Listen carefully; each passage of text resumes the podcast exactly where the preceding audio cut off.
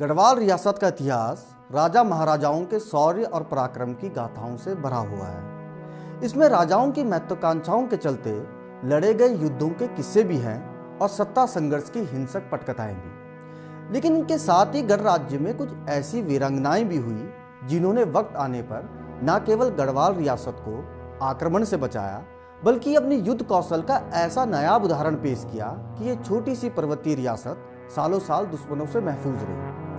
राजशाही के इस एपिसोड में आज हम ऐसी ही एक महारानी का कुस्सा सुनाने जा रहे हैं, जिसने ना केवल उन मुगलों को हराया, जिनकी पूरे हिंदुस्तान में तूती बोला करती थी, बल्कि उन्हें हराने के साथ ही उनके लड़ाकों की नाक काटकर पूरी दुनिया में खलबली मचा दी। इस घटना के बाद इतिहास ने उन्हें नक कटी रानी के नाम से याद रखा। ये रानी थी पवार वंश की वीरांगना, रानी कर्णावती। नमस्कार, मेरा नाम है मनमीत और आप देख रहे हैं एम्पायर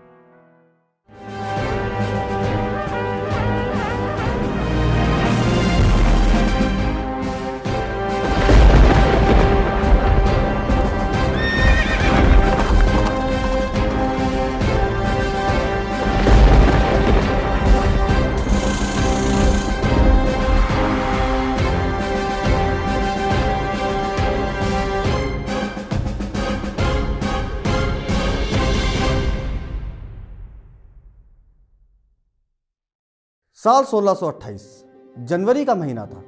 शाहजहां अपने पिता की मौत के बाद छिड़े सत्ता संघर्ष में विजेता साबित हो चुके थे।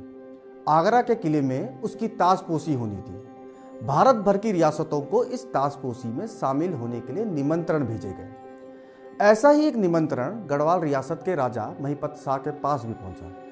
कहने को तो यह निमंत्रण था, लेकिन इसकी तासीर किसी आदेश से कम नहीं थी। क्योंकि मुगलिया निमंत्रण मिलने पर भी उसके समारोह में शामिल ना होने का सीधा मतलब था मुगलिया शान में गुस्ताखी करना। यही गुस्ताखी गढ़वाल रियासत के तत्कालीन राजा महिपत शाह ने भी की और शाहजहां की दुश्मनी मोल ले ली। इस घटना के कुछ समय बाद ही राजा महिपत शाह कुमाऊं युद्ध में मारे गए। उस वक्त उनके बेटे पृथ्वीपति शाह की उम्र महज 11 साल की थी।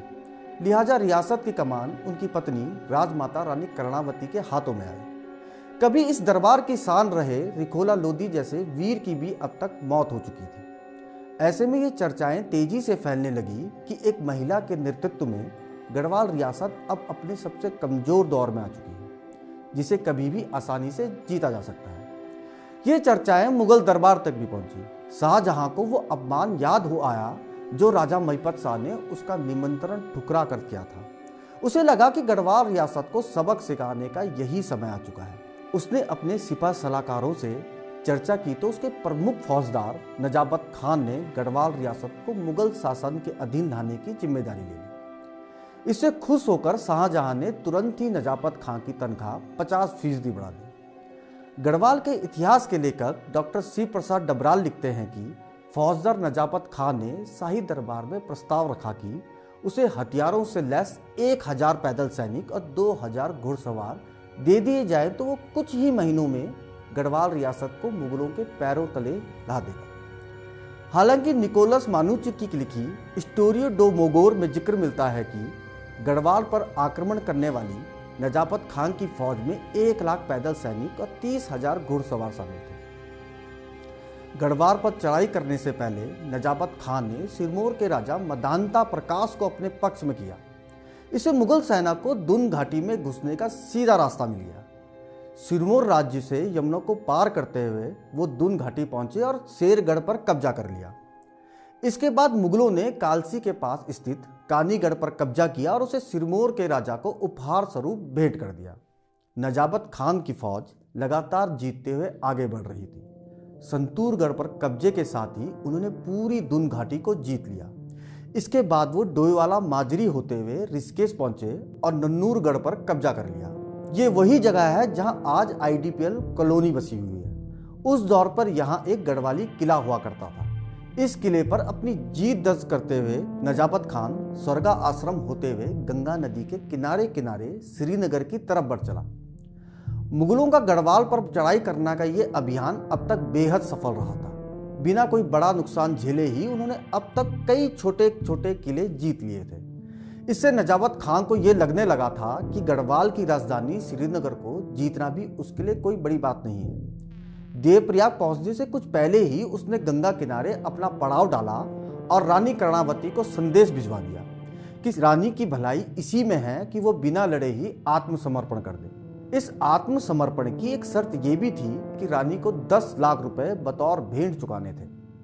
ये प्रस्ताव आने पर रानी कर्णावती ने जोश से नहीं, बल्कि होश से काम लिया उन्होंने नजाबत खां को संदेश भिजवाया कि वो 10 लाख रुपए चुकाने को तैयार है, लेकिन इतनी बड़ी रकम एक साथ चुकाना मुमकिन नहीं। इसके लिए उन्हें कुछ दिनों का समय चाहिए। नजराने के तौर पर रानी कर्णावती ने एक लाख रुपए भी नजाबत खां को भिजवा दिए। इससे नजाबत खान की खुशी का ठिकाना नहीं रहा। गढ़वाल को जीतने का जो सपना पालकर वो निकला था, वो सपना इतनी आसानी से पूरा हो रहा था। उसने खुशी खुशी रानी को समय दिया और अपने पूरे लाव लश्कर के साथ गंगा किनारे ही पैसों का इंतज़ार करने लगा। इधर रानी के दिमाग में कुछ और चल रहा था। उन्होंने नजाबत खां से कुछ दिनों की यह मोहलत एक सोची समझी रणनीति के तहत मांगी थी।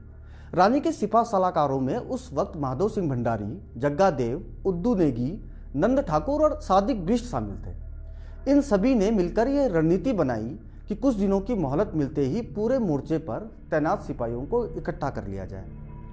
साथ ही गंगा के जिस तीखी घाटी में नजापत खान अपने हज़ारों सिपाहियों के साथ शिविरों में इंतज़ार कर रहा था, उस घाटी के दोनों ओर की पहाड़ियों पर बड़े बड़े पत्थर इकट्ठा कर रखवा दिए जाए। इसके बाद जब रानी ने मुगलों पर हमले का आदेश दिया तो मानो उनकी सेना पर कहर टूट गया। वो कुछ समझ पाते, उससे पहले ही पहाड़ियों से गिराई गई चट्टानों में उनके हज़ारों सैनिक दफन हो गए। नजाबत खां खुद तो किसी तरह बस निकलने में सफल रहा, लेकिन उसकी पूरी फौज तहस नहस हो गई। कुछ मलबे में दब गए, कुछ गंगा में बह गए और पहाड़ियों की ओर भागे कुछ सिपाही को गढ़वाली सैनिकों ने पकड़ लिया। माना जाता है कि लगभग 800 मुगल सैनिकों को बंदी बनाकर श्रीनगर में रानी कर्णावती के सामने पेश किया गया। रानी ने इनकी जान तो बख्श दी, लेकिन इन सभी की नाक कटवाकर मुगल बादशाह के पास भिजवा दी। इसी घटना के बाद रानी कर्णावती को नककटी रानी के नाम से जाना गया। नजाबत खान को हराने के बाद रानी कर्णावती की सेना ने सिरमौर का रुख किया। मुगलों का साथ देने के लिए उन्हें सबक सिखाना अभी बाकी था। घाटी के जो भी इलाके मुगलों ने कब्जाए थे और सिरमौर को सौंप दिए थे, ये सभी वापस जीत लिए गए। सिरमौरी सेना को पब्बर नदी तक खदेड़ दिया गया और खतकोटी तक गढ़ राज्य की सीमा निर्धारित कर दी गई। उधर नजाबत खां जब मुगल दरबार में पेश हुआ तो शाहजहां ने उसके तमाम पद छीन लिए।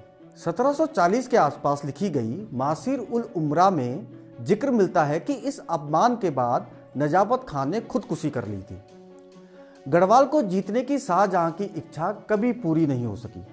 सिर्फ़ मुगल ही नहीं, बल्कि जितने भी हमलावर दक्षिण की ओर से आए, ये कभी भी गढ़वाल रियासत की राजधानी श्रीनगर तक नहीं पहुँच सके। इसका एक बड़ा कारण तो इस क्षेत्र का भूगोल था, लेकिन इसके साथ ही एक दिलचस्प मिथक भी सैकड़ों सालों तक गढ़वाल रियासत की सुरक्षा करता रहा। मिथक यह था कि गढ़वाल रियासत की फौज में उड़ने वाले राक्षस भी शामिल हैं, जो पहाड़ियों से उड़कर हमला करते हैं। इन मिथकों का ज़िक्र तारीख बदायूनी से लेकर एडविन फिलिक्स और एंकिंसन तक की किताबों में मिलता है। नजाबत खां की हार ने भी इस मिथक को और मज़बूत बना दिया था। असल में जब गढ़वाल रियासत के सिपाहियों ने मुगल सेना पर चट्टाने गिराना शुरू किया तो उसी वक्त तेज ओलावृष्टि भी हुई। मुगल सेना पर अचानक टूटी इस आपदा से उन्हें यही एहसास हुआ कि जैसे प्रकृति स्वयं गढ़वाल रियासत की रक्षा के लिए आ गई हो। एटकिंसन की किताब में तो इस युद्ध के बारे में यहाँ तक लिखा गया है कि रानी कर्णावती के विंसर देवता ने ही उस दिन ओलावृष्टि करवाई थी, जिससे रानी की रक्षा हुई। बहरहाल, रानी कर्णावती को इतिहास में उनके शौर्य और पराक्रम के साथ ही उनकी दूरदृष्टिता और निर्माण कार्यों के लिए भी याद किया जाता है। कम ही लोग जानते हैं कि देहरादून की पहली नहर का निर्माण रानी कर्णावती ने ही करवाया था। रिस्पना पानी को पूरी दून घाटी तक पहुँचाने वाली इस राजपुर कैनाल ने सिर्फ़ लोगों को ही पानी नहीं पहुँचाया, बल्कि घाटी में कृषि को बेहद उपजाऊ बना दिया था। उत्तराखंड सिंचाई विभाग की वेबसाइट में भी रानी कर्णावती द्वारा बनाई गई इस नहर का ज़िक्र मिलता है। रानी कर्णावती के शासन में दुन की राजधानी नवादा में हुआ करती थी। यहाँ उनका एक खूबसूरत महल भी था। साल 1874 में लिखी गई जीआरसी विलियम्स की किताब मेमोर ऑफ़ देहरादून में ज़िक्र मिलता है, उस वक्त तक भी रानी कर्णावती के महल को नवादा में देखा जा सकता था। लेकिन अब इस पूरे इलाके में प्लॉटिंग हो चुकी है और रानी कर्णावती के महल के अवशेष तक बाकी नहीं।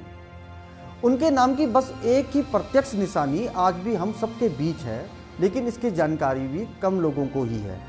ये निशानी है देहरादून का करणपुर इलाका, जिसे रानी कर्णावती के नाम पर करणपुर कहा जाता है। ये किस्सा आपको कैसा लगा, हमें कमेंट करके ज़रूर बताएँ। अंपायर के आने वाली कड़ियों में भी हम आपको पहाड़ी रियासतों के इतिहास की कहानी सुनाते रहेंगे। जुड़े रहे बारामसा।